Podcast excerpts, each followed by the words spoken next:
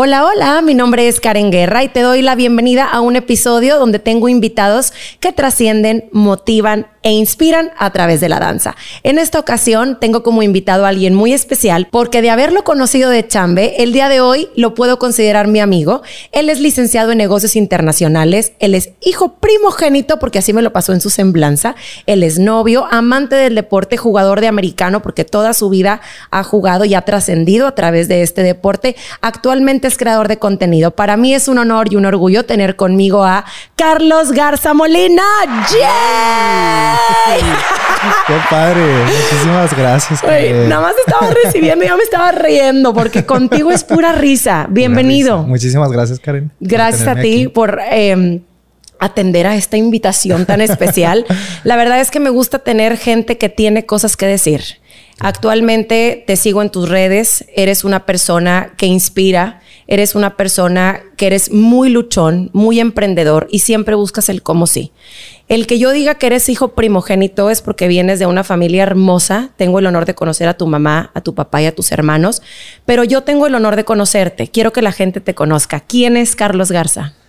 Pues mira, Carlos Garza, eh, pues es un. Soy yo, como.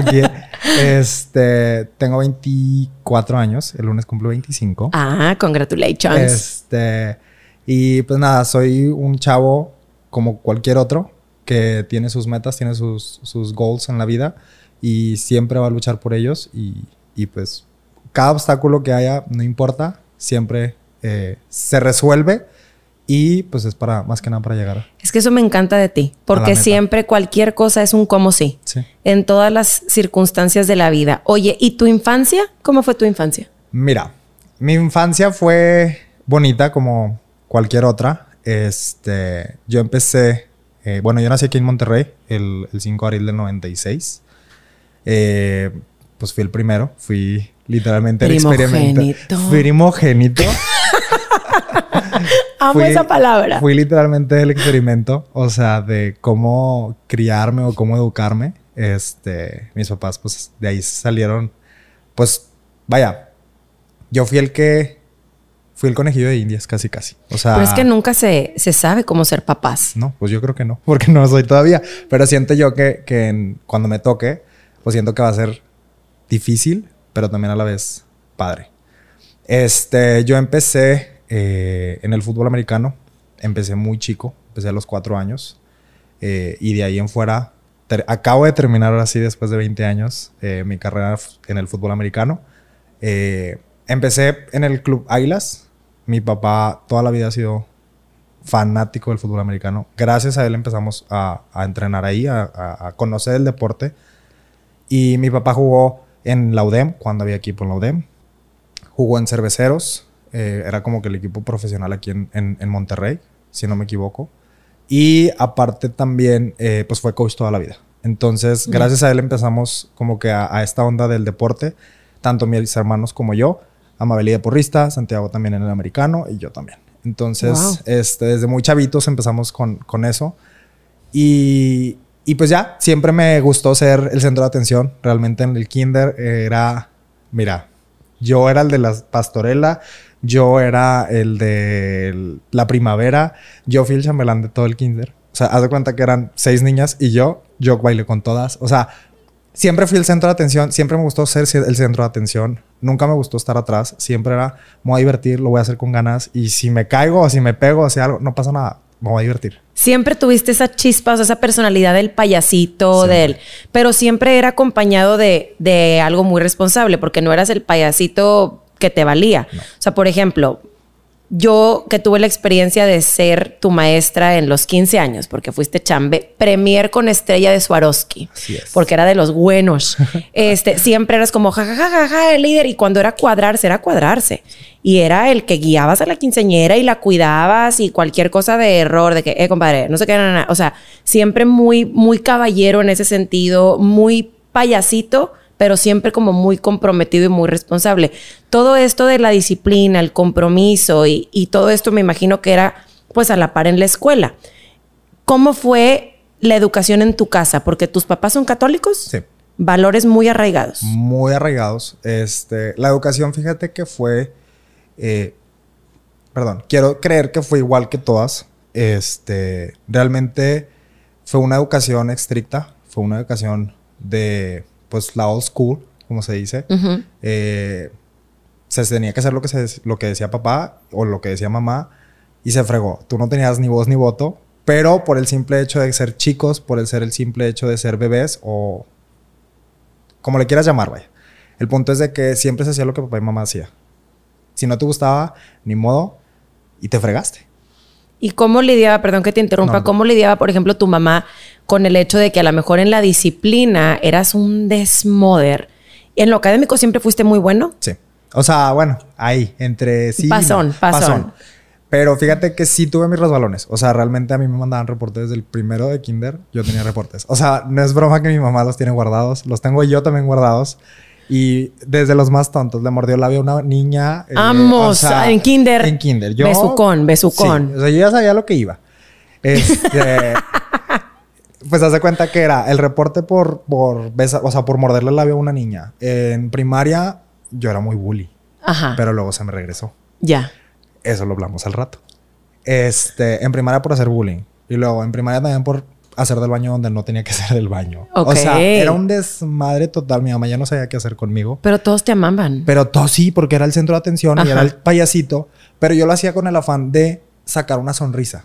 No lo hacía con el afán de búrlense de mí. Ya. Para que se burlen de mí, sino búrlense de mí, no pasa conmigo. nada. O sea, conmigo, búrlense conmigo. Conmigo y, y para que les alegres el día. O sea, mi, mi, mi, meta siempre ha sido así. Si tú estás teniendo un mal día, mínimo cuando me veas, te saque una sonrisa. y si lo haces. Y se fregó. O sea, yo sé que esos 15 segundos van a hacer un cambio en tu vida y, va a estar lo mejor. Desde chiquito. ¿Y quién es así? ¿Tu mamá o tu papá? Mi papá. Tu papá. Mi papá es el... Eh, eh, o sea, es que sí, pues mi papá es el que en las fiestas, en la reunión de, de la familia es el que nunca se calla, el que siempre está atacado a la risa, el que siempre hace reír a todos.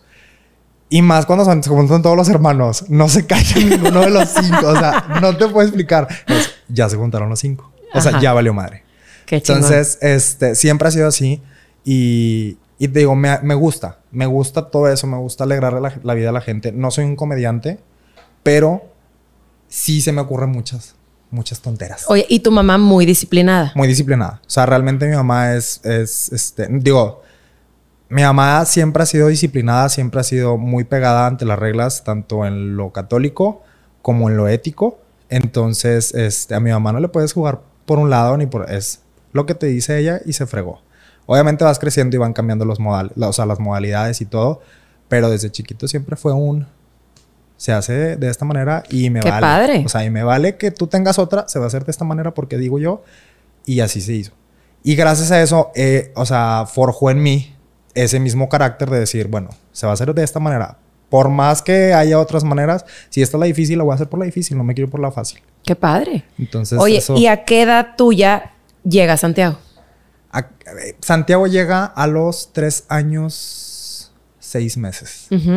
Todos nos llevamos así seguidos. Y a la par, o sea, súper hermanos desde chiquitos o peleoneritos. Peleoneros. Ah. A morir. O sea, siempre fue un, un pique, pique. Un pique porque compartíamos cuarto. Entonces era un pique de yo tenía mi cuarto solo, llega mi hermano y me lo quita. Ya. Entonces era Pero chiquitito. sí, pero yo era esto es mío y por tus chones. Sí.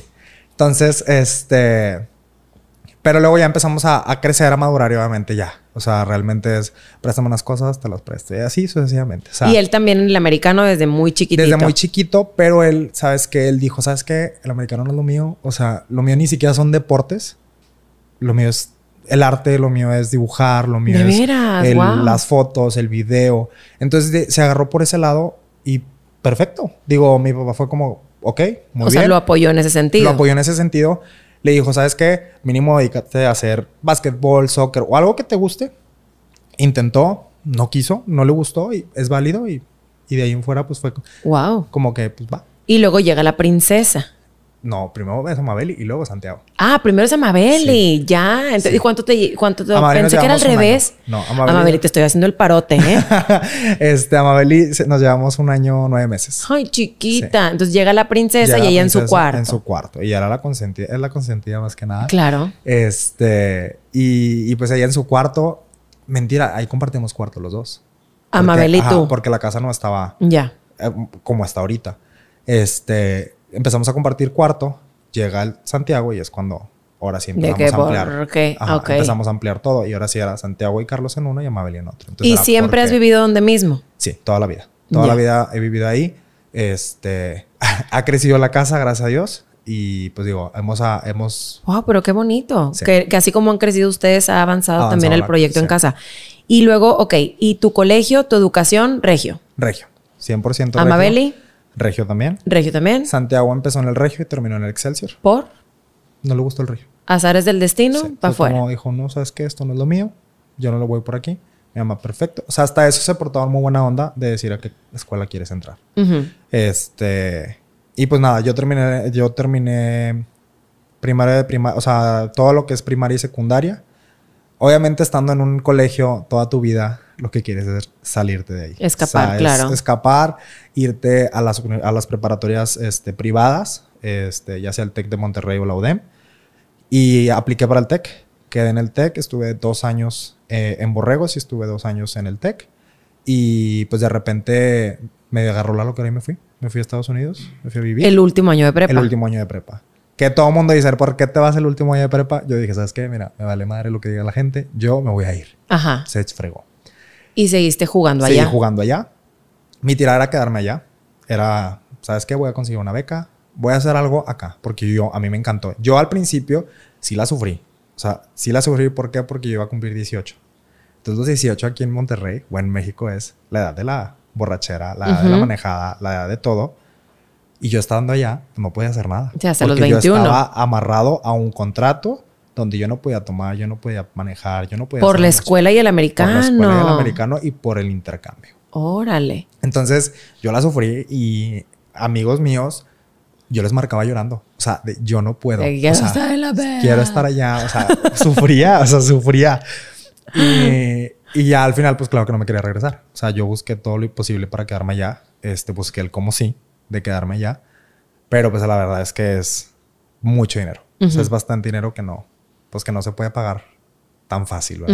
No, Pues y ya. teniendo también tus hermanos y Exacto. Si educación hubiera de sido ellos. hijo único no pasaba nada, pero como no fui hijo único, pues Pero no. como tengo hermanos. Sí, como tengo hermanos. O- oye, bueno, espérame. Y para no avanzar más, porque ahorita dijiste algo bien importante, el bullying, que ahorita es, ya, siempre ha habido. Siempre ha habido. Porque siempre ha habido la carrilla y demás, y el, el tener que tuvieras tú la conciencia de búrlense de conmigo, no de mí. Pero tú, entonces tú eras bullying en la escuela, tú hacías. Yo hacía. En y me primaria. arrepiento. En secundaria. Sí, en primaria. En primaria, yo le hacía bullying a una, a una, a una chava. No voy a decir nombres. Ay, pídele perdón. Te- te- o sea, te pido una disculpa pública. Yo sé que tú sabes quién, quién eres. Este, yo le hacía bullying, pero eh, yo no sabía que era bullying. Estaba en primero de primaria. y no por sabía. quedar bien con los amiguitos. ¿o Por quedar bien. O sea, por el jijajaja. Ya. O sea, le tiraste una vez, se rieron, dijiste, but, de aquí soy, esta soy". aguanta. Y de ahí en fuera. Y claro que me fue como en feria. O sea, claro que fueron reportes Ya. tras reportes, tras reportes, por yo seguir insistiendo. Pero yo veía que todos estaban atacados de la risa y. No, y pobre pasaba nada. niña en primera Claro que al final fue que la regué. O sea, obviamente vas creciendo y dices de que. ¿Y tu mamá cómo lidiaba con eso? Porque tu Ah, mi mamá le daba tan... una pena horrible. O sea, yo escondía los reportes. Ya. O sea, yo los escondía, no los daba o falsificaba las firmas, que no lo hagan. Este, porque me daba pavor, porque yo sabía el regaño. Yo O sea, tú sabía sabías lo que estaba iba- mal. Yo sabía que estaba mal, pero yo por quedar bien con mis amigos, lo hacía. Ya. Entonces yo escondía los reportes, tenía una piñata, no entregaba el reporte hasta el lunes de la mañana. Para ir a la Para piñata la que piñata. tiene, claro. Entonces, porque yo sabía que si lo entregaba el viernes, No, olvídate. Adiós piñata, adiós juegos, adiós entrenamientos. O sea, mi mamá ese sí me daba donde me dolía. O sea, Claro. sabía por dónde. Entonces, este, claro que empiezo a crecer y, y vaya, empecé a dejar de hacer bullying porque me lo hicieron a mí y dije, ay, está feo. ¿Y qué? ¿Qué te, qué te decían? Yo fíjate que fui de pie plano. Entonces mi mamá desde muy chiquitos nos puso a los tres en zapatos, Botitas. botitas, zapatos ortopédicos. Entonces en sexto de primaria eh, yo tenía un compañero donde se burlaba de mí. Entonces todos llevaban tenis y yo llevaba mis botitas de, de, de ortopédicas, ¿no? Entonces de repente pasó un día y ya llevaban varias semanas molestando y dije, ya sé lo que se siente. O sea, sé lo que sintió la, o sea, sé lo que sintió la chava. Pero dije, ¿sabes qué? Mi papá una vez me dijo, si te están molestando y si te están haciendo bullying, suéltales un putazo. Defiéndete. Defiéndete. Entonces yo dije, pues va, si me mandan reporte, no pasa nada. Mi papá me va a solapar y me va a decir, tú muy bien. Entonces, das cuenta que era una clase de inglés, yo iba pasando para que me revisaran, se burla de mí, volteé y le de un golpe en la cara. De la cara, claro. Entonces, todos de que, ¿qué pasó? ¿Qué pasó? Pues yo me fui a, formar, la maestra obviamente me vio, me mandó a dirección. Yo dije, me voy a ir, me voy a ir. ¿Por qué lo hiciste? Porque me estaba molestando. Y no era la primera vez. el reporte. No tengo ningún problema, ya se lo traigo firmado. Entonces llegó a la casa, mi mamá obviamente que porque le hiciste, que no sé qué. Y yo le dije, papá, me dio permiso. Se fregó. O sea, papá me dijo, defiéndete, yo me defendí y esa fue la manera. Entonces ahí fue cuando dije, no, o sea, esto no está bien. O sea, lo que yo hice está mal. Tengo que aprender de los, de los errores. Me pasó y pues ni modo. Sigo creciendo, sigo este, experimentando toda esta onda de, de la chaviza. Hago mi grupito de secundaria que hasta la fecha nada más me veo con uno. Porque otro, ahí vamos allá, va duro. No voy a decir nada. Tú dijiste que ibas a contar cosas que nunca. cosas que nunca había contado. Este, éramos cuatro. Ajá. Los cuatro nos fuimos de viaje de 15, nos fuimos a Disney. Los cuatro hacíamos todo juntos. Era la onda de ir a Valle Oriente con mi tía atrás. Era la hora de ir a los 15 años que yo era los que los sacaba y era yo consigo invitas y nos vamos. Éramos los cuatro juntos. Siempre fui el, el que hacía reír, el que hacía reír a la gente, el que divertía a la gente. Nada más que hubo una vez que un chavo me dijo, uno de los del grupito, de que, ay, es que estás, caes con madre. Qué risa. Se dio la media vuelta y dijo, es un bueno para nada. No va a ser nadie en la vida. Entonces, cuando yo me entero de eso, dije, a ver, no. O sea... ¡Hala! O sea, olvídate... Y de tus amigos. De mis amigos. O sea, fue el primer la primera puñalada por la espalda que recibí y dije, qué feo. Qué feo que ni en tus amigos puedas confiar. Dije, ¿sabes qué? No pasa nada, lo voy a dar por largas, no hay problema. Pasa el tiempo y vuelve otra vez. Es que es un don nadie. Así no va a llegar a nada. Pero no te lo decía a ti, lo decía, lo decía por o sea, peor tantito se lo decía al otro, a uno de los cuatro. Entonces, obviamente él me iba a decir a mí. Entonces me vino y me dijo todo y yo, bueno, pues. ¿Y lo enfrentaste? Claro. O sea, yo el día, el último día donde dije, ¿sabes qué? Esto, aquí acaba, esta amistad, aquí acaba porque yo no quiero más. Voy y le digo, ¿sabes qué? Muchas gracias. Sigue hablando pestes de mí. No tengo ningún problema. Al contrario, me das más fama. Nos vemos y que tengas lindo día. Hasta la fecha, sí me busca, sí nos vemos, pero yo soy un Pusiste tu crucita. Puse mi línea. Claro. Entonces, él empieza, ve, ve mi crecimiento en redes sociales y ahí se quiere colgar. De mi amigo. sí, es que mi amigo es influencer. Y es que mi amigo, y te voy a ir con ganas. Le dije, no necesito. O sea, yo sí ahí fue cuando le dije, no necesito que me eches porras. O sea, no me interesan tus porras, no me interesa tu, tu doble cara. Adiós. ¿Y por qué sigues ahí? No, yo, o sea, digo, pusiste tu línea, pero ese tipo de gente, porque estás de acuerdo que mucha gente no puede con el éxito de los demás, no puede con una luz más brillante que el, que el que tiene esa persona, y es más fácil el aventar la piedrita, escondo la, mano, y ya está. Pero Fíjate que yo evito bastante, o sea, porque de los cuatro nada más quedamos dos, bueno, y el del medio sí se junta con el otro, pero se juntan por mera compromiso, porque llevan años de conocerse. Hmm. Entonces, díceme, o sea, es literal, o sea, llevan años de conocerse por mero compromiso y se juntan. Entonces, el otro nos dejó hablar en la prepa, entonces se fue como que, bueno, adiós, o sea, no nos interesas. Y entonces, pues yo pinté mi línea con él, entonces cada vez que cena, él sabe, o sea, el amigo en común que tenemos, él sabe cuándo sí y cuándo no. Ya. Entonces, yo lo he evadido bastante, en mis redes sociales no lo tengo, ni él me sigue, o sea, pero él todavía cree que somos amigos él todavía cree, tiene esa ilusión de que somos los hermanos de toda la vida. Y después de todo lo que hizo. Entonces, yo sí le he pintado la raya. Porque, ojo, eso te lo dijo a ti o ahí. O sea, ¿qué tanto no habrá dicho ah, contaminado a los demás que tú te enteraste? Sí, no, o sea, obviamente, y, quieras o no, recibí bastantes críticas de, de todo el mundo. O sea, no fue la primera ni fue la última. En la prepa, cállate, me llovían. Porque yo también era muy peleonero. Yo también era muy broncudo. Porque yo a mí, mis chicharrones truenan y a ver cómo le haces. Entonces siempre había una bronca este, con la gente que se agarraban por otros lados que nada que ver. Entonces, de que he recibido bullying, he recibido bullying hasta por donde tú quieras, pero lo he sabido evadir. Lo he sabido atacar. Que ya dentro del bullying ya no es bullying, es hate. Es hate. Ajá, pero ya se te resbala. Y ahorita, gracias a él, o sea, eso sí, le agradezco bastante que me haya pasado eso. Agradezco infinitas porque me haya hecho eso, porque ahorita es lo que soy ahorita. Y se me Y aprendiste a ponerte como un escudo, una coraza y que se resbale, porque hay mucha gente que realmente, pues quisiera ser a lo mejor como tú y no tiene ni el carisma, ni el- la chispa, ni el todo eso, y es más fácil como aventar el Yo creo, comentario. que, yo creo que fue eso. O sea, yo creo que fue el. Se va a escuchar muy arrogante, pero ese. eh, siento yo que era por tener a las chavas atrás o por tener el grupito de amigas las más guapas. Yo siento que era por ahí, por ese lado. Ya. ¿Cómo él va a tener eso si Sí, es un más, burro? sí. Si es un burro en la escuela o si no le va bien o si no saca nueves. Entonces, yo creo que fue por más por ese lado, pero no le salió. O sea, no le ¿y salió qué pasa? O, o cómo era esa parte de...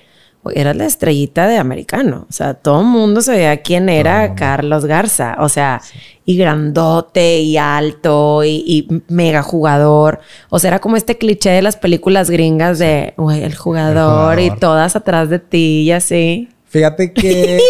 este, fíjate que sí. O sea, quieras o no, eh, sí es un cliché bastante. Cierto. Es cierto. El- hay un ligero ego, se puede decir así.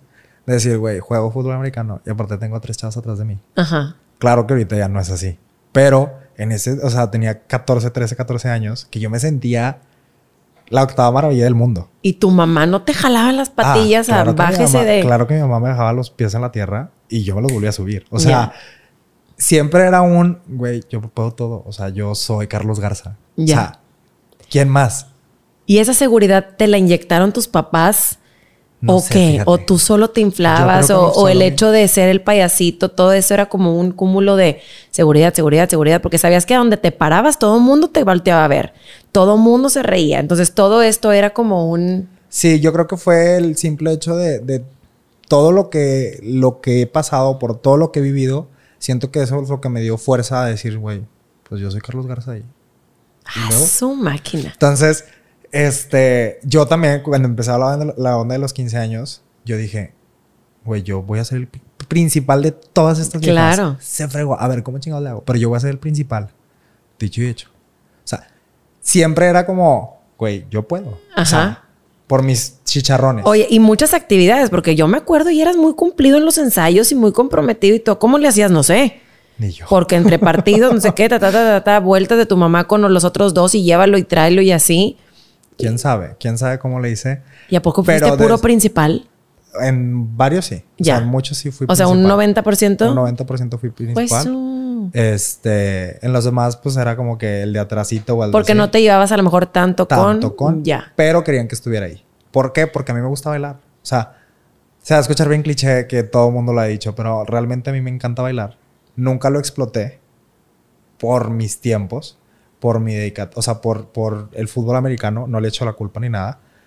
Pero siempre ha sido como que, güey, quiero bailar. O sea, quiero, quiero esto. Pero es esa parte de ser el centro de atención, de, te sabes con ritmo, con chispa. Y fíjate que a mí me han preguntado, ¿cómo sabes bailar? Y yo, no, no, nunca estuve en clases, nunca nada. Pero ya le- empecé a estudiar a mi familia y mi abuelo, el papá de mi papá, le gustaba mucho bailar. Y luego mi prima fue mis no sé qué de, Nuevo- de Tamaulipas. Y también el baile, el flamenco y todo. Ya. Entonces empecé como que a ligar esa la- ese lado. Entonces, este, cuando me invitan a hacer chamba por primera vez, dije, ay, güey, esto está padre. ¿Por qué no? Y así sucesivamente dije, güey, pues es- es fácil. O se me hizo fácil. Sí, es fácil. Y, y pues va, de aquí soy, de aquí adelante. Entonces he intentado así como que bailecitos y así, pero hasta ahí. Qué perrón. Oye, bueno, y entonces remontándonos a, te fuiste a Estados Unidos, terminas la prepa allá Sí. y regresas para hacer la carrera. Sí. Bueno, termino ya, nada más que hubo problemas con la SEP. que no me revalidaron el año, entonces ¿Cómo? tuve que aventarme otro año. Es de prepa, Te broma. lo juro, me aventé cuatro años. Y aquí en el TEC. No, o sea, sí, entré, sí iba a entrar al TEC, solo que me daban un 20% de beca. Dije, mejor no me des nada. Ajá. Nos vemos. En- entré al regio. O sea, terminé en el regio. Ya. Este, con una Oh, generación qué abajo. flojera. Sí, Después de haber hecho en Estados Unidos y sufrirle y allá y la no salir y Literal. Y regresar y no, pues no. vas para atrás. ¿Por qué? Por todo mi antecedente. En la prepa no era bueno. En el TEC no era bueno. Entonces, gracias a eso fue como un... Pues te revalidó dos años y te falta uno. Ok. Entonces, pues valió. Bueno, pero los tiempos de Dios son perfectos y por algo se dieron las cosas. Llegas, regio, Regio. tablas del regio, Ah, todo fabuloso, regio. triunfar. Ganamos, claro que sí, aunque les pese, ganamos. Este, y, y cállate, o sea, era, era lujo. O sea, yo quería que llegara. O sea, lo que me detenía al. al- las tablas, güey. Si yo en secundaria veía todas las generaciones de las tablas, yo quiero hacerlas. Ajá. Entonces llego al regio y dije, es mi momento. O sea, Claro. es mi momento, güey, es mi despedida, güey, tengo que hacerlo. Entonces, este, llega el tiempo de las tablas y cállate. O sea, yo me sentía cara en guerra. O sea, Cállate. yo me sentía cara en Oye, guerra. tú montaste, o sea, tu grupo, Mi grupo, parte o sea, de. parte de ese montó y eran ideas y sobres de aquí. O sea, éramos cuatro o cinco los que montamos. Pero estabas en qué ámbito, porque ya ves que en están en, admin, en admin. Administración. Ya. Entonces fue que necesitamos hacer algo, llamar la atención, algo diferente. ¿Y qué bailaron? Fue el de África. África. El todos de africanos con, literalmente era Como túnicas y cosas túnicas así. y todos pintados de, de café, o sea, Guau. todo. O sea, una o sea, estábamos bien preparados. Toda una production. Sí. ah, qué Entonces, chingón. Estuvo muy padre y, y la ganamos, obviamente. Qué padre. Este, y pues nada. Combinas ahí entrar a la uni eh, para tu combinó carrera. entrar a la uni, para entrar a la carrera. Yo dije, yo llegando a Estados Unidos dije, ya, el fútbol americano ya. Yo ya terminé, ya no quiero más. Y mi papá, métete, métete, métete. Ujú. Y yo, no, ya, o sea, me quiero dedicar al estudio, me quiero dedicar al trabajo, al dinero. Y la o sea, fiesta y- Ya, necesito mi vida. Y mi papá, te vas a arrepentir. Y yo, no lo sé. Y me empezó a meterla así, la espinita, ¿no? Y él me dice, métete una. Si te metes, no voy a pagar la multa, que eran como 30 mil, 40 mil pesos por venir fuera. Aunque ahorita el regio ya es de la uni. Ya. Pero antes no estaba, entonces tenías que pagar como 30 mil, 40 mil pesos de multa, más aparte toda la cuota que te cobra la uni. Y me dijo, en vez de que pague la cuota, te doy un carro. Y yo, va. Entonces fui a hacer tryouts, voy con los coaches, me presento, hago el tryout y me quedo. Entonces la uni me da la beca, me quitan los 40 mil pesos. Y yo le dije, aquí está la beca. Dame el carro. Dame carro. Entonces, literal. Entonces, este me dijo, va, vamos a ver carros y todo. No, sí, está bueno. Nada más que el carro se tardó en llegar. el, carro se tardó en llegar como año y medio. Entonces, yo, año y medio, este, pues me moví en camión. No, pero Y- digo, al fin del día, final- con una Exacto. familia muy bendecida Sí, y todo, sí, y no. Eso, eso que ni qué. Eh, empiezo en intermedia, en lo que es la... en- no estás ni en la prepa ni en la universidad. Estás en medio. Porque no tienes ni edad ni una ni el otro. Entonces empiezo ahí, quedamos campeón. Era pentacampeón, una cosa así. Eh, pues yo bien feliz. Mi papá feliz de la Orgulloso. vida. Y decía, güey, Carlos, o sea, es mi hijo. Fueron a México, o sea, a Ciudad de México al, al partido. Cosa que mis papás no habían hecho cuando yo jugaba en la prepa. A lo único que viajaron fueron a Estados Unidos cuando tuve un unos juegos allá. Pero aquí en Monterrey, jamás. Entonces, este, te digo, gané, quedamos campeón, felices de la vida. Subo a Liga Mayor, que era el top, o es el top de todo Nuevo León o todo México más que nada. Y yo no me la creía. O sea, yo decía, ¿cómo? O sea, digo, un huerquito de cuatro años, ahorita. wow. O sea, sí fue un, a la madre. O sea, lo estoy logrando. Ujú. Eh, hago el tryout, quedo. Ah, porque para eso, aunque vengas del equipo, tienes que hacer tryout. Quedo en el equipo y feliz de la vida. Mi papá. Orgulloso, encantado. claro. Mi mamá también. Este, quedamos campeones y era mi primer anillo. Ganó mi primer anillo este, de campeón y yo así, feliz de la vida con mi anillo y yo, wow, qué onda, o sea, jamás me había pasado por la mente. Juego mis cuatro años, mis cinco años de carrera este, y quedo campeón otra vez. Entonces, como quien dice, tengo dos anillos De campeón. De campeón. Y el auténticos tigres, que es lo más alto que puede llegar un jugador. Wow. O sea, yo, y ahorita- hasta ahorita estoy agradecido a la uni. O sea, yo le debo todo a la uni. Todo, todo. ¿Estuviste todo, todo. toda la carrera becado? Toda la carrera becado. becado con comidas, todo. ¡Wow! O sea, realmente yo le debo bastante a la uni. Entonces, te digo, es, está, está muy padre, pero pues obviamente tienes que sacrific- sacrificar muchas cosas. Apenas te iba a preguntar eso. O sea, ¿qué sacrificios tiene que hacer una persona deportista de alto rendimiento? Porque digo, no era como que tu sueño al principio, pero se convirtió en pasión, pasión, pasión, pasión, pasión, pasión, pasión. ¿Y qué sientes que dejaste a un lado? ¿Qué, qué te faltó hacer? ¿Qué sacrificaste? Familia, bastante. Porque literalmente era 24-7 en Tigres. Desde las 5 de la mañana. Te voy a decir mis horarios. Eran 5 de la mañana, entrenamiento. A las 7 vete a trabajar. A las 5 vete otra vez a entrenar. A las 7 vete a la escuela. Y salí hasta las 10.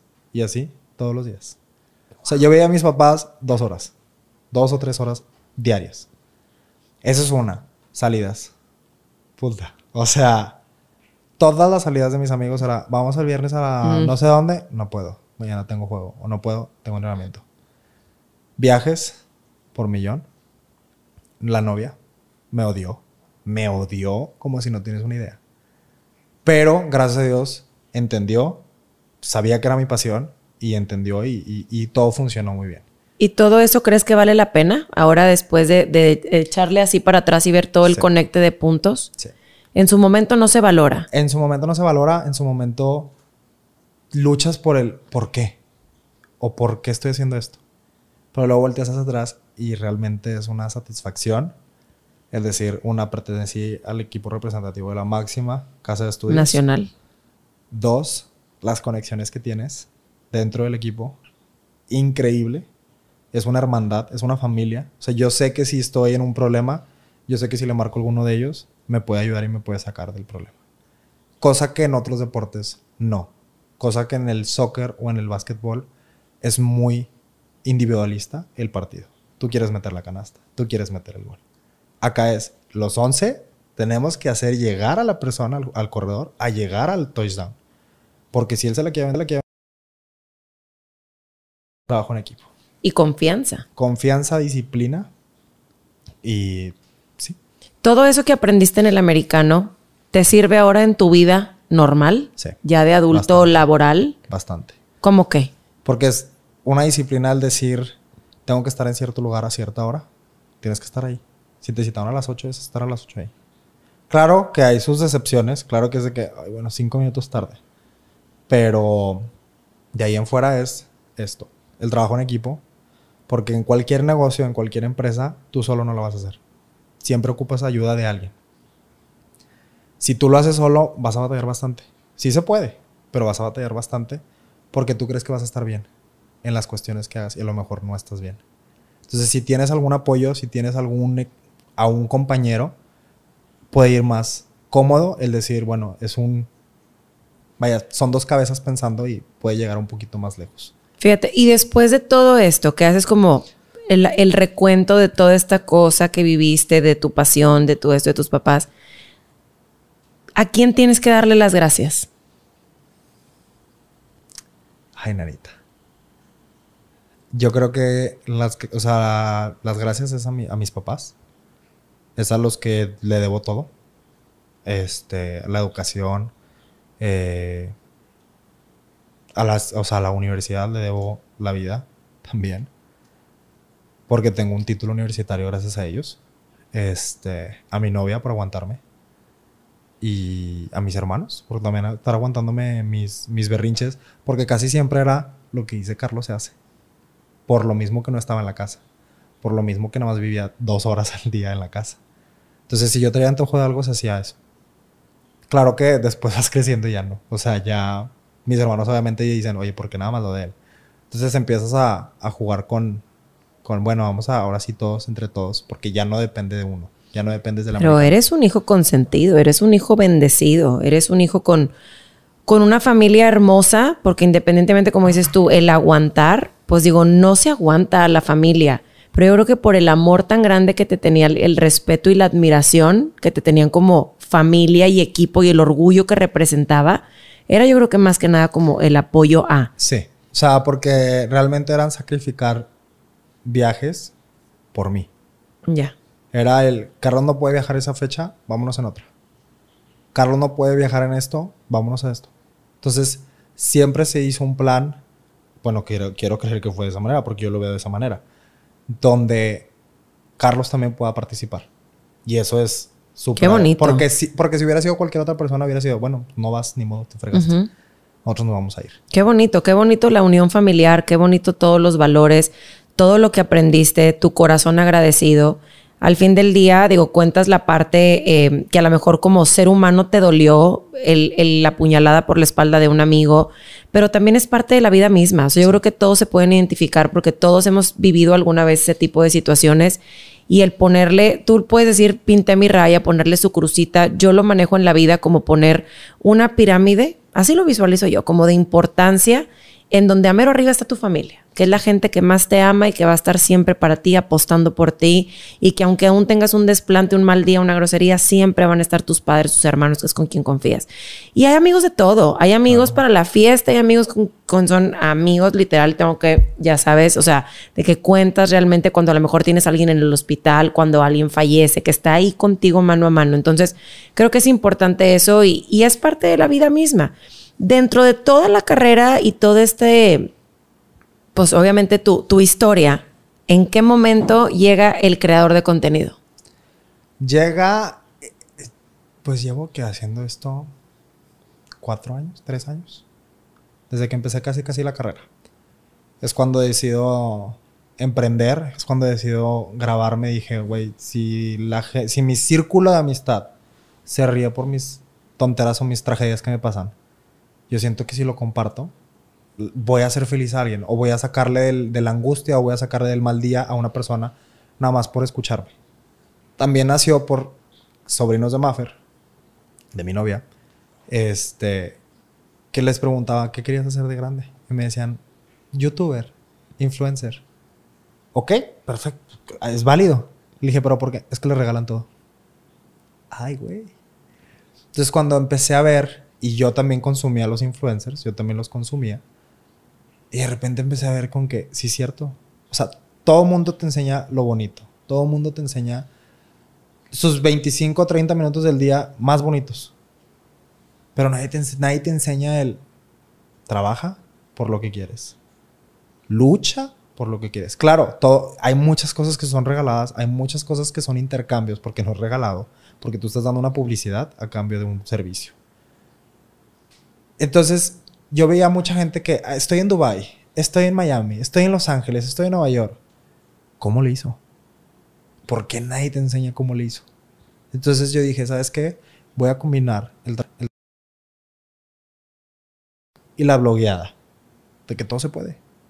Si yo puedo levantarme a las 5 de la mañana, de ahí irme a trabajar, del trabajar a volver a entrenar, de entrenar a estudiar, tú también lo puedes hacer.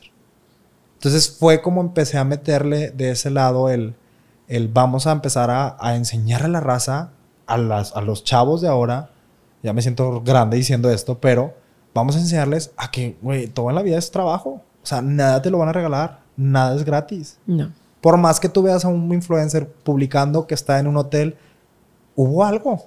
Tuvo que dar algo. Ya sea publicidad, que es trabajo tuyo. Tienes que. Muchos creen que el influencer es bien sencillo. Es grabarte y nada más. Pero realmente el ser influencer o el ser creador de contenido es venderle a la persona. Es que te crean a ti como persona para poder vender ese producto. Porque si yo te digo, Juniors, les presento esta agua, no sé qué. Así, es la marca, no sé qué. Eso no es vender. Pero si yo te la enseño tres, cuatro días, sin etiquetar, sin nada, tú me estás viendo, tú me estás estudiando. El día que yo la publique, vas a decir, ah, es verdad. La estuvo probando. Estuvo tomando esa agua. O estuvo haciendo eso. Entonces, mucha gente cree que es fácil. Mucha gente dice es que porque cobran. Pues cobran porque atrás de eso es, ve y párate en el HB o en Soriana o en X Super, compra el producto, porque no te lo mandan a veces, las marcas grandes no te lo mandan. Compra el producto, grábate, edítalo, haz de voz en off, súbelo, que te lo aprueben la marca. Oye, no me gustó, vuelve a grabar todo. Entonces, tiene un detrás que la gente no ve eso, no lo ve. Yo me encargo de subir un poquito, tampoco les enseño todo, pero un poquito de lo que es el detrás de poder viajar. Es que era lo que, lo que te decía hace rato. O sea, yo, por ejemplo, con el canal, pues realmente buscamos inspirar, tratamos de que vean el lado humano de la gente que vemos en pantalla, o que en este caso digo bailarines, maestras, eh, role models que las niñas tienen y que vean que no todo es fácil, todo es, o sea, como subimos un videito hace rato, los valores nunca pasan de moda, el trabajo en equipo, la constancia, perseverancia, disciplina. Estamos ahorita en una generación donde todo lo quieren fácil y rápido, pero no quieren trabajar por eso. Entonces, es digo, para mí la palabra influencer es alguien que influencia en tu vida, pero tratar de que te estés consumiendo un contenido positivo, que te sume, que te llene y que te que te dé esa parte de buscar como una mejor versión, como dices tú. Respetamos muchísimo a toda la gente que se dedica a crear todo este contenido de influencer, porque incluso hay em, managers y es toda una estrategia de marketing y claro que es toda una industria, pero realmente, pues toda esta gente que tiene mucho dinero, estos viajes espectaculares, es pues porque a lo mejor es gente que viene de abolengo, gente que viene de, unos niveles económicos estratosféricos y alguien que está como en un nivel eh, socioeconómico medio, medio, alto, medio bajo, pues aunque le jales, mija, toda la vida. Entonces te digo, hay mucha gente que tiene esa perspectiva de decir, está bien y es válido decir, quiero llegar a ser como esa persona. Es válido pero pon los pies en la tierra. No, ¿y qué te está dejando de, de, bueno como persona, como humana? Exacto. O sea, por qué padre que puedan viajar, qué padre que admires esa parte de su familia perfecta. No hay vidas perfectas, el Instagram todo es mentira. Obviamente, digo, tratamos de siempre subir como la mejor versión de nuestro día y es un personaje que todos nos hacemos en Instagram. O sea, aún, por ejemplo, de que a mí me dicen de que es que Karen, tú, wow, la energía. No, es que no, no me han visto llorando, no me han visto cuando llego con los pelos. Bueno, a veces sí, pero vaya, cansada, agobiada, que lloro, que esto. Porque pues también en Instagram es un personaje que yo quiero que las niñas vean, se motiven y que sí se puede y demás. Trato de ser lo más transparente, trato de, digo, tengo muy poquitos seguidores realmente, no lo hago por la cantidad de seguidores, sino realmente por compartir. Y si hay alguien, una persona que escuche algo que a lo mejor yo dije, porque siempre lo digo, es algo que yo me quiero decir a mí. Eh, en lugar de preocuparte, ocúpate. Eh, el que, no sé, el que persevera alcanza, la disciplina te lleva, porque son cosas que yo misma me quiero decir. O sea, ese es el mensaje que estamos queriendo dar. Incluso teniendo aquí personalidades como tú que compartan esa parte humana, el que a lo mejor vende que, wow, Carlos Garza, ah, sí, el que estaba en auténticos tigres, todo lo que ha costado, todo lo que sacrificó, eh, no sé, o sea, esa personalidad tan fregona que tiene, sí, pero buleado, el, eh, o sea, son muchas cosas que la gente no ve. Exacto. Entonces, te digo, esta, es, es, es, es, difícil, nada es fácil, y si fuera fácil creo que todos estuviéramos en, el mismo, en la misma sintonía, pero hay que saber llevarlo, hay que saber atacar las cosas negativas hacia ti y poder transformarla en positivo. Que es una de las cosas que yo siempre he agarrado. Siempre he dicho, ¿sabes qué? Si esto me es negativo para mí, bueno, ¿qué tomo de lo bueno de esto? ¿Qué es lo que puedo hacer? Si lo cambio, no lo cambio. ¿Se, se fregó? Y ahorita que estábamos hablando de los seguidores, tú tienes muchos seguidores e implica mucha responsabilidad. Bastante. Porque todo lo que haces, pues eres un modelo a seguir. Entonces, ¿cómo le haces para, para siempre estar? Digo, obviamente no es que siempre estés positivo, pero siempre como tratando de sacar una sonrisa, el tratar de siempre tener un contenido que aporte, porque puedes subir burradas y puede ser que por tu culpa alguien haga una burrada. Entonces, ¿cómo tomas esa responsabilidad? Fíjate que... No sé. no, te digo, la verdad es que a la hora de yo empezarme a tener esta plataforma o este, este público, empecé a ver donde dije, ay, güey, tengo un peso, tengo una voz. Y, y obviamente al principio sí subía N cantidad de cosas. Pero bastantes. Ahí las tengo guardadas. Y ahorita me mido, una, por el tipo de sociedad que hay ahorita. Todo les pesa, todo les duele. Por el, la voz que tengo, que sean muchos o sean poquitos, tienes que manejar de diferente manera, tienes que ser totalmente diferente a como era antes, pero sin perder esa chispa, sin perder ese, ese sentido del humor. ¿Por qué? Porque si yo te puedo decir, ¿sabes qué? Esta agua está intoxicada, es de la marca tal. ¿Qué pasa? mucha gente lo va a hacer. Va a decir, ah, porque Carlos lo dijo. Porque Carlos publicó eso. Entonces, ya no te puedes agarrar del chongo con cualquier persona. Ya no te puedes agarrar del chongo con, con marcas. Cuando antes, digo, nunca lo había hecho, jamás lo he hecho y no pienso hacerlo. Pero conozco gente que sí. Conozco gente que se publica y etiqueta. Le estás dando publicidad. O sea, quieras o no, tienes una voz, tienes un poder.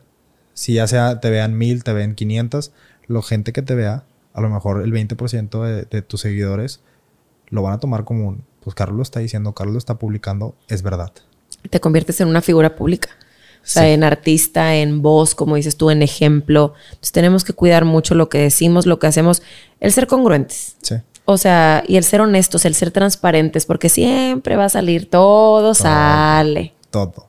Entonces, si tú quieres hacer, si tú tuviste una vida pasada, pasada, fea, no quieras venir a mostrarme una vida bonita cuando se sabe cuál es tu pasado. ¿Quieres remediar el pasado? Sí, sí se puede.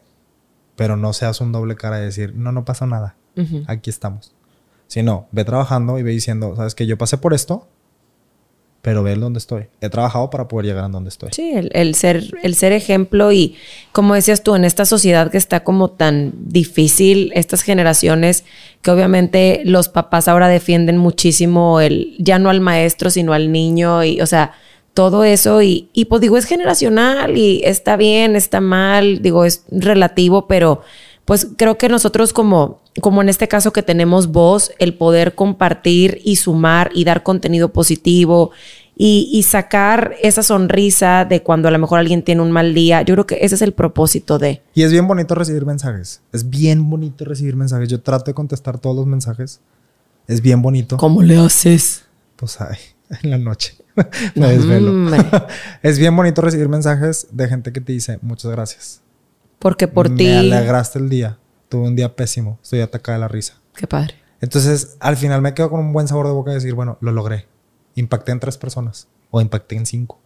Y eso es como una paz de decir, logré, logré, logré mi objetivo de sacarle una sonrisa a alguien este día. Qué padre.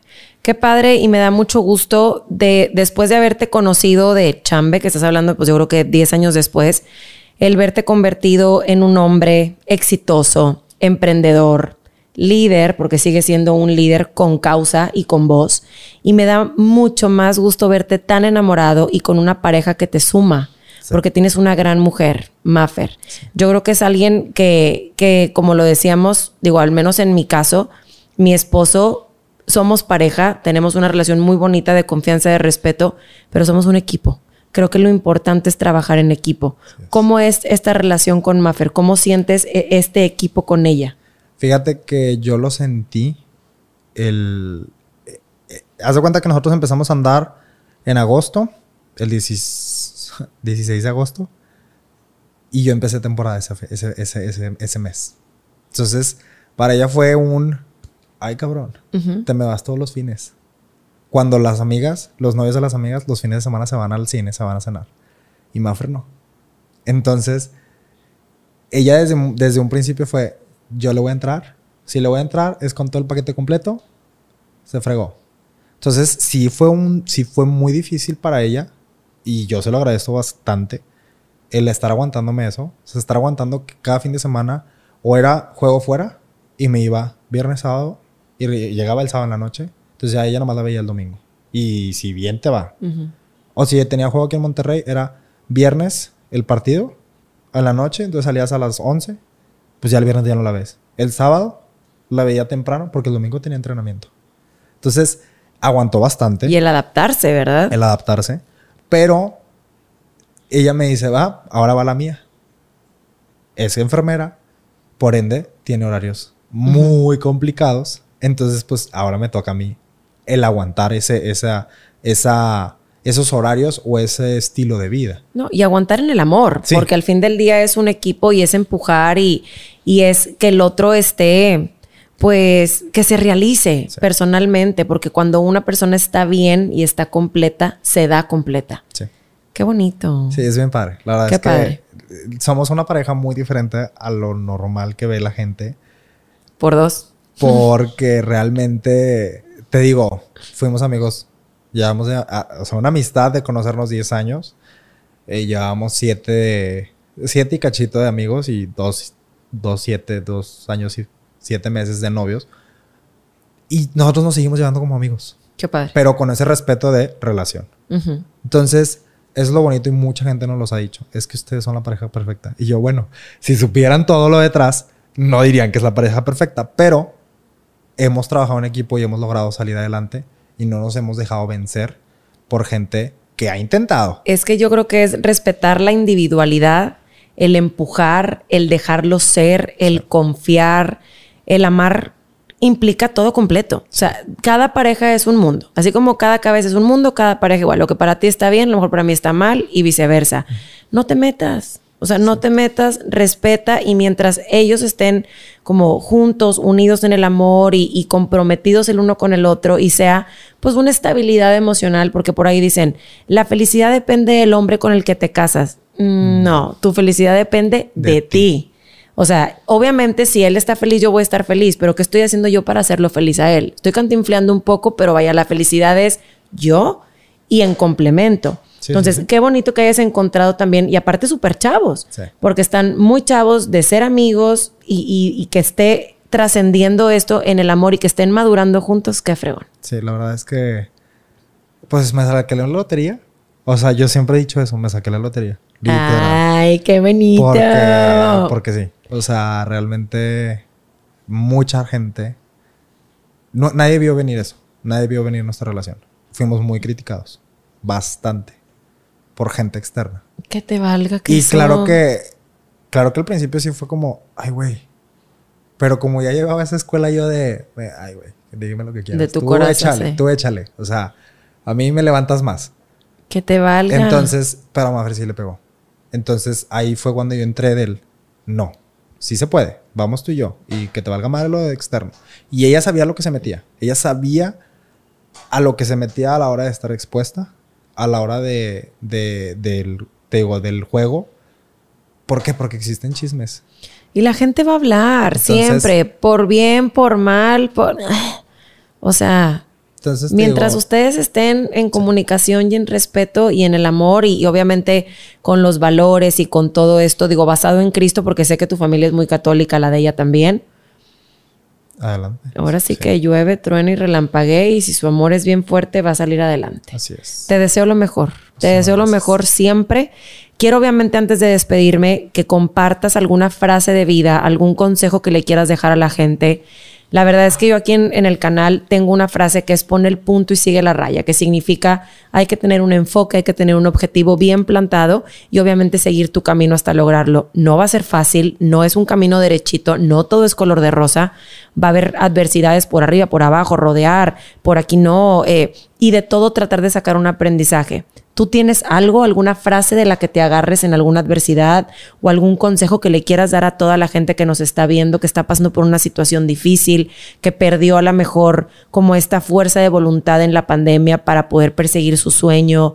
¿Algo que quieras compartir? Mira, una frase en sí no, pero sí les puedo decir, cada meta que tengan, vayan por ella. Busquen el cómo sí. El no ya lo tienes. Busca el cómo sí lucha por ello y que nada te detenga. Si tu objetivo es ser actor, lucha por ello. No te dejes guiar por los comentarios de las demás personas. No vas a tener contento a nadie. Jamás en la vida. Entonces, si tú quieres hacer algo en la vida, ve por él sin... sin... ¿Qué tal? La verdad es que una experiencia de vida bien bonita. Como te dije, una persona muy bendecida con la familia que tienes, con la pareja que tienes, con la fortuna de haber tu pasión, haberla hecha tuya, porque a lo mejor tu papá te dio ese regalo de vida a los cuatro años de sembrar esa semillita en el americano y lograste hacer cosas espectaculares. ¿Pudo tu papá haber sembrado eso y tú en la prepa haber dicho, y ya tan tan? Sin embargo, perseguiste tu corazón, a lo mejor por darle gusto a tu papá o por el carro que te iban a dar o por lo que quieras. Fíjate que... Pero lograste eso. O sea, fue eso pero también mi abuelo. O sea, perdónenme a toda mi familia, pero yo era el nieto consentido. O sea... Ay, con la pena. Con la pena. pero sí, te digo, también una de las mayores, o sea, como que el push que también recibí fue de mi abuelo porque venía a todos mis partidos. mi abuelo estando en Nuevo Laredo. Él agarraba el camión y se venía a, a, Monterrey a todos mis partidos. Entonces, te estoy hablando de que me decía, por cada tacleada, por cada touchdown, por portadas, son 10 dólares. Entonces, yo terminaba el partido y aquí están, me debes 90 dólares. Amos. 90 dólares. Entonces, ese también fue un... ¿Tu abuelo vive? No, ya, ya, ya falleció. Me dolió horrible, horrible. Yo, no, fue el peor. O sea, fue lo peor. Yo me trepé arriba del ataúd. Yo no quería que se fuera. ¿Eres el nieto mayor? No. bueno, soy el nieto hombre de parte de los hombres. El primer hombre de parte de los hombres. Ya. Ya había un primo de hombre, hombre, pero es por parte de una tía, hermana de mi papá, pero yo fui el primer nieto hombre de parte de un hombre. Ya. Entonces, cállate. O sea, era, era el consentido y... Wow. Entonces, también por él. O sea, él fue el que también me, me impulsó, me empujó. Qué bonito, qué bonito el, el hecho de ser una persona tan amada, que tu familia esté tan orgullosa, que tengas unos hermanos que te adoran, porque aunque se agarren del chongo, son los mejores hermanos. Tu mamá señora, me quito el sombrero, usted sabe que la respeto muchísimo. Tu papá también tuvo la oportunidad, porque bailaron mix de familia en el 15 de Amabeli. increíble. No, no, no, no, no. Bailaron increíble. Una familia bien bonita, la verdad, todo un honor ser parte de, de un día tan especial para ustedes. Y pues bueno, muchas gracias por haber compartido este espacio. Yo sé que alguien tiene que escuchar el mensaje, a alguien eh, tu historia obviamente va a ser un ejemplo y qué bonito poder tener esa voz y compartir para toda la gente que nos escucha. Muchísimas gracias a ustedes por haber llegado hasta este punto en el episodio. Esperamos que se suscriban para poder seguir teniendo contenido de este tipo. Muchísimas gracias una vez más. Carlos Garza Molina, hijo primogénito. es que no voy a superar eso en tu semblanza. Y muchísimas gracias a todos. Nos vemos pronto. Bye.